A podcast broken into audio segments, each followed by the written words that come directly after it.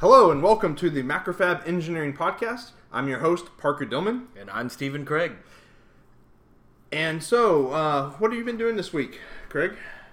Is that how we're starting it? Yeah. we're just blasting into it. Oh, yeah. Uh, well, this week actually uh, working a little bit more on the on the super super stupid power supply. Uh, actually making some uh, voltage controlled amplifier uh, for that. Been uh, trying to put together an analog version of a uh, voltage controlled amplifier. Um, and finding that it's a lot more difficult to do analog than digital. And, Yeah, I, I was seeing the uh, multisim stuff. You were you were actually working on that today.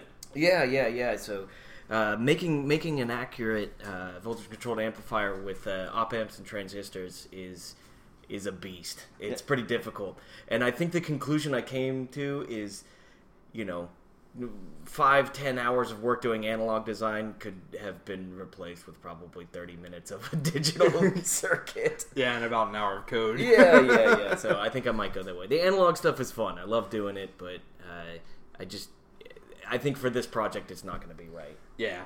Um, yeah, because I was seeing all the uh, the you were having you were having a uh, a twin twin transistor op amp setup, right? Well, the, the thing is, when for for for an amplifier, if, you, if you're talking about uh, the way human beings hear, uh, we we hear volume changes on a logarithmic scale. Mm-hmm.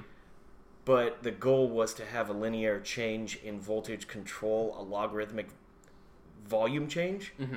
Uh, so the, the the actual voltage controlled amplifier chip that I was using has a linear input uh, or linear current to voltage uh, curve. So I wanted to put a log- logarithmic current into it, Into it, yeah. so I could basically control the volume using a linear uh, input voltage. But then the volume would perceivably change linearly, yet it would actually change logarithmically. Yeah. Uh, and doing that with analog is it's actually not that difficult, but getting everything to play nicely and be stable over temperature is a absolute beast. Yeah. Interesting. So we're just going to do um, microcontroller to DAC, and just going to run Yeah, one little DSP algorithm. yeah, I, I, I, I think that's yeah, I think that's pretty much how we're gonna have to do it uh, in this case. And you know, temperature won't change anything, and you'll have much more control. yeah. Uh, Math.c library. Yeah, yeah, exactly. Okay, and um, so I've been working on the uh, we're, we're building this uh, XY platform at Macrofab to basically uh, uh, basically we'll build our own machines, kind of like inspection machines and soldering machines and that kind of stuff. And so I've been doing all the the back end research for that, and I've gotten the we'll call it the macro PLC, but it's actually just an industrial controller. It does not use ladder logic at all, so you can't really call it a PLC. So, what actually is the XY platform? Um, so it's basically just a giant, or not a giant, but a small CNC machine that uh, you uh, can uh, use for any kind of uh, machine application. And the the reason why we're developing it ourselves is so that we have direct control over the the actual controller software instead of using something off shelf.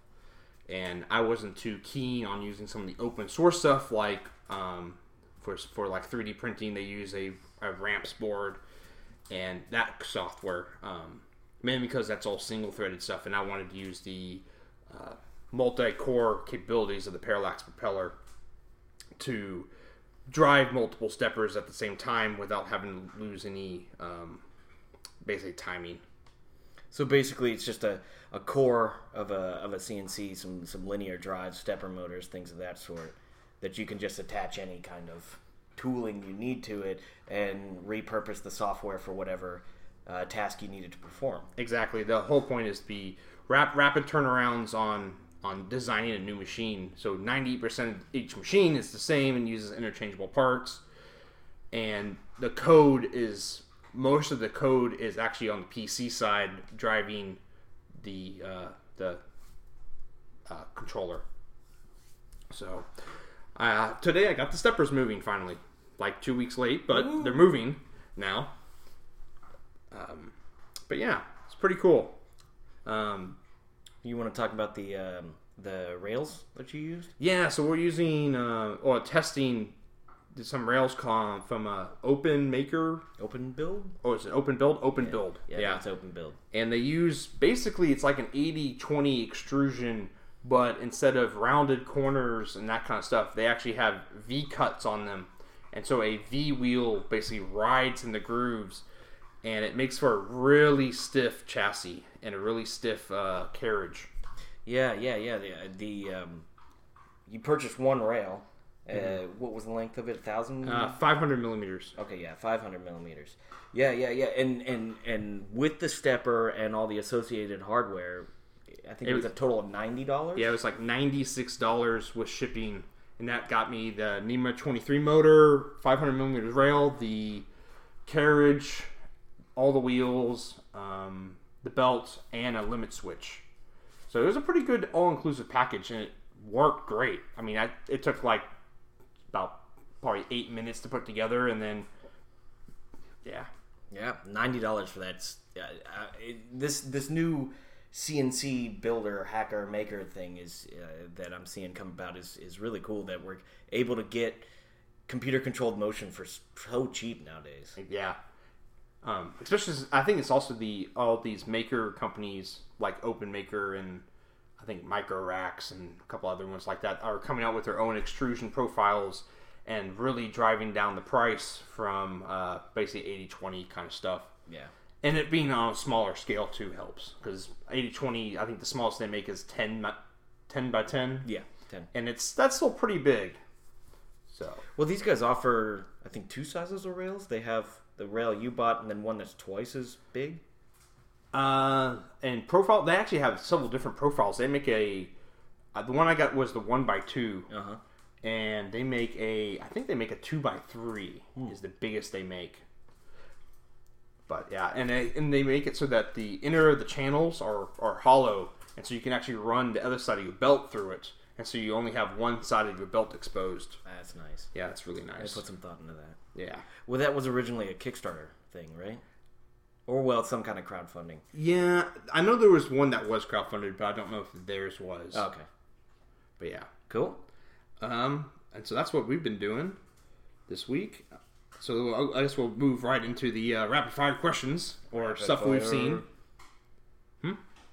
Oh yeah. So did you see that project with that StrandBeest? That was the ro- remote control StrandBeest. So Yeah. yeah. So StrandBeests are like these. Well, the real ones are these giant things that walk on sand and they have moving linkages that pretty crazy. Yeah, Mechanical. me- Kinetic art, uh, strange, almost organic beasts that that most of the time the uh, the artist has them walk across the beaches, and they're typically driven by wind. Yeah, by wind. Yeah, he has some some crazy mechanical leg joints that just cause these giant. I don't know. They look like they're made of bamboo. Uh, Yeah, or, I think or they some, are. something of that sort, and they just crawl across the, the beach. It's weird. Yeah, the video I saw of them uh, a while back was they also react to like water and stuff. Really? Yeah, they had one, at least the one that he had in video, it like crawled to the water, and when the water hit it, it crawled back. Huh. I, I knew he was doing, uh, or at one point in time, he was doing uh, nothing but uh, mechanical motion for everything. I wonder if he's added some intelligence to him now. Yeah, or maybe it has something like if it hits a, like the water hits a lever and it Yeah. causes the linkage to go backwards. Yeah, it's it's intense, uh, one way or the other. Yeah, and then uh, Atmel, if you or Microchip now, um, came out with the ATmega328PB. Ooh. um, which it looks like a supercharged version of the 328p. So, what do you think of that guy? Honestly, it's uh, looking pretty cool. the The first thing that I read about it is the fact that it has two more 16-bit timers, which you know, double thumbs up on that for uh, for timers on that. The the uh, Arduino only had one 16-bit timer, which is great, but but gotta have that that timing, gotta have that that accuracy in there, and so that that was super cool. Yeah, I remember um, running into that issue a lot using Arduino and running out of basically timers. Well, I think, if I remember right, it has eight two 8-bit timers Yes. uh, along with it, and 8-bit timing is yeah, it's great. But now now with this guy having three 16-bit timers, awesome. Yeah, the um, speaking of that, only couple of eight bits is uh, the problem with eight bit is you don't have a lot of headroom to keep counting. Right. And I actually remember making a counter that a eight bit counter triggered to increase that. Basically, I made my own rollover counter. Uh, I, I was actually yeah a while uh, a couple months ago I was designing a, uh, a synthesizer with with uh, an Arduino, and in order to get frequency control like I wanted from it was like a tenth of a hertz all the way to twenty kilohertz, I had to actually take my 16-bit timer and I had that roll over to get uh, to get what I needed. Uh, so I so yeah it's it's it was a pain but but it's cool now that we got this extra. Um, the couple uh, timers in there. Yeah, and it also has like more. You has a uh, another UART, which I think you had to use like a six four four P ATmega to get two. Was like the cheapest, so you can get two UARTs. Yeah. something like that. But so now this one's got two UARTs, which is cool. So you can do you can do serial and do your your I square C on the same um, lines, which is cool. Oh wait, no, it's actually separate. Two serial and two SPI serials. That's right. Yeah. Yeah, so you get you get um, double both. Um, eight channel 10 bit ADC AD, um, which I think is normal on the regular one. But the cool thing here is also it operates down to 1.8 volts now, Yeah. which is really cool. And apparently, it also supports 24 buttons of built-in um, capacitance, which means it has uh, support built in for capacitive buttons, like on your fancy uh, appliances and that kind of stuff That's cool. And it seems to be more makers are starting to use those those capacitive buttons because they're cheaper. Buttons are expensive because they're mechanical devices. Basically, anything that's mechanical on a PCB board is expensive, Yeah. and so having a capacitive touch button, yeah, it brings your price down a lot. Cool. Also, uh, increases reliability a lot. Yeah. Unless unless the environment you're using the device is not working for the capacitance, because I guess when you, it's really dry, you don't actually couple really well to them. but yeah, Cool. Well, that actually, uh, you know, uh, looking at this, the um, with the voltage, the low end being down to 1.8 volts now, that actually uh, kind of brings up a question that I got for you, Parker. If you had to choose one rail voltage to use for the rest of your design career, what would that be? Well, so does this lock in forever for everyone? Like, it, so if in the future, can a if a company goes, we're only going to be two point five volts, and it's like, well, now, that might change your, your no no no no no for for for Parker Yeah. by himself. You could only pick one rail voltage for the rest of your life. um, probably one point eight volts. 1.8. Okay. Yeah, lower voltage, you get better power, and you get faster transitions, so you can go faster on your on your uh, data buses, and you get less transients, so you much easier to pass. You know, FCC CE testing. Lower voltage is always better, Mm. mostly, unless you're transmitting power. Then you want high voltage. Well, yeah, yeah, yeah. Cool. Yeah, and then so we had uh, a couple weeks ago we had Atmel being bought out by Microchip, and then before that we had Altera being bought out by Intel, which was interesting, but kind of makes some sense. Well, now there's rumors of Xilinx, which was Atmel's competitor, um, rumored to be sold off. And that's another, you know, multi-billion-dollar company market cap. Given give, give, it, give it another uh, couple decades, and they'll all become one giant conglomerate of chips. It'd be called Chipcore. Chip core. okay. Well. No, Mega Chip Corporation. Oh, jeez. so, anyways, uh, so who do you think is going to be buying Xilinx? Because there's no, there's no, no one out there. Um, Uh, what if? What if So Altera bought them out? well, it'd be, it'd, crushed- be in, it'd be Intel. Well, okay, you're right, Intel, and then they crushed all their products together. So now you got Microchip and Atmel, and Altera and Xilinx. You got these these titans out there. And- Well, so uh, let's see who's well Ti. Well, Ti bought National National Semiconductor a couple years back. Um, I think that was the last. They probably purchased other companies, but that was the last big purchase. I wonder. I wonder if Ti might be looking to get into the. You know, I don't, Ti. If you look at what they're going into, uh, they they do a lot of all-in-one packages. Uh, Ti has a lot of chips that they're that they've recently released, and in fact, I've heard, um, gosh, it's been a philosophy of Ti for many years now, where they they try to take one chip that kind of does it all for a corner of the industry Yeah. especially automotive. They have one chip that just runs every sensor or every whatever you want in there. Um, so I don't, I don't, I don't know if they're they're wanting to break into this. I think they, they kind of it's not niche market for for Ti. It's more like um, pick an industry and dominate it with a single chip. Yeah. You know. Or a single ar- architecture. Yeah. right. Right. Right. Right. Well, there's not. Well, there's uh there's also uh, AMD, but I don't think AMD is in any position to be buying anyone given how bad their their market is going right now. Because they they bought uh, ATI. Whoa, that was like eight years ago, Yeah, yeah, something that like a that. while ago. Maybe a decade ago, somewhere around there. And yeah, I think it was about eight years ago, eight seven years ago. They bought them out. So I don't think they're in any position to buy them. I can't think of any anyone that's actually still has the cash left to. the cash left. Yeah, I mean, think about it. Like Yeah.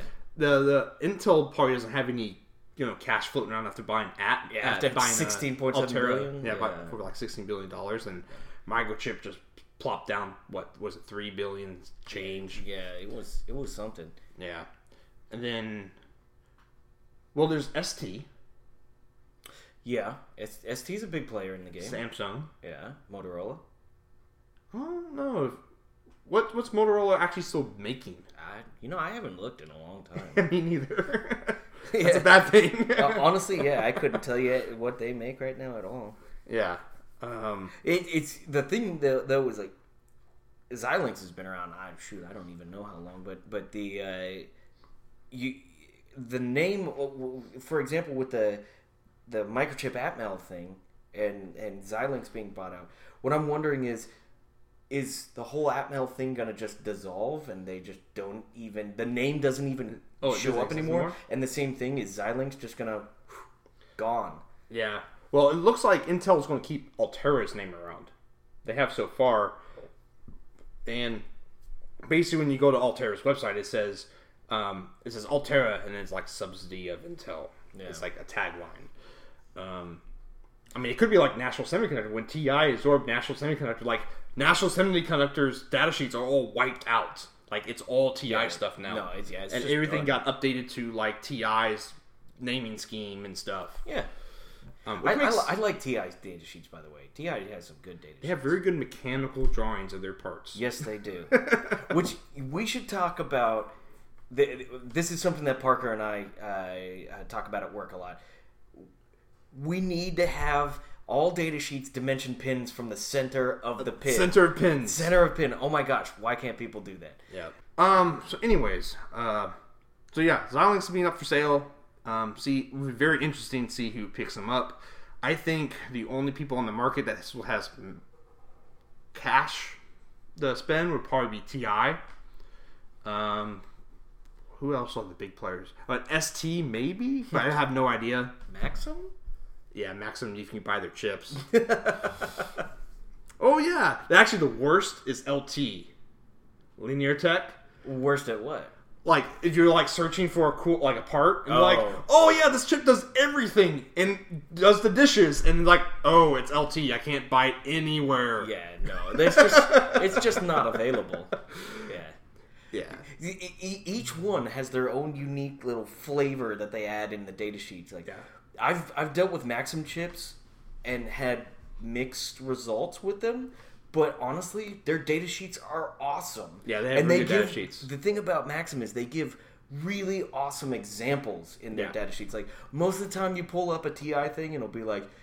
Here's an op amp in inverting configuration. It's like, great, am I back in in school? You know, like give me give me like an application, and Maxim will give you like 500 applications in a single data sheet. Actually, the cool thing is uh, on that note is LT is the same way. Yeah. They actually will like when you first bring up their product page, it has an application like schematic Yeah, right there. yeah, yeah, yeah, right they there. really cater to engineers that way. Problem is, you can't buy their parts. yeah, dude. right. You could, They're, they're they're high volume players. I, I guess. They're, they're, the the the onesies twosie hackers. yeah, probably don't. I, I completely avoid LT just from. And Maxim is kind of a crapshoot. Depending, basically, what the trick with Maxim is when you look at the data sheet, does it look old? If it looks old, you can't buy that part anymore. yeah. Oh, I think that will uh, wrap up this podcast. We went a little bit over time, but uh, Random tangents. yeah. So this has been the uh, Macrofab podcast. I'm your host Parker. And I'm Stephen. Catch y'all next time. Take it easy.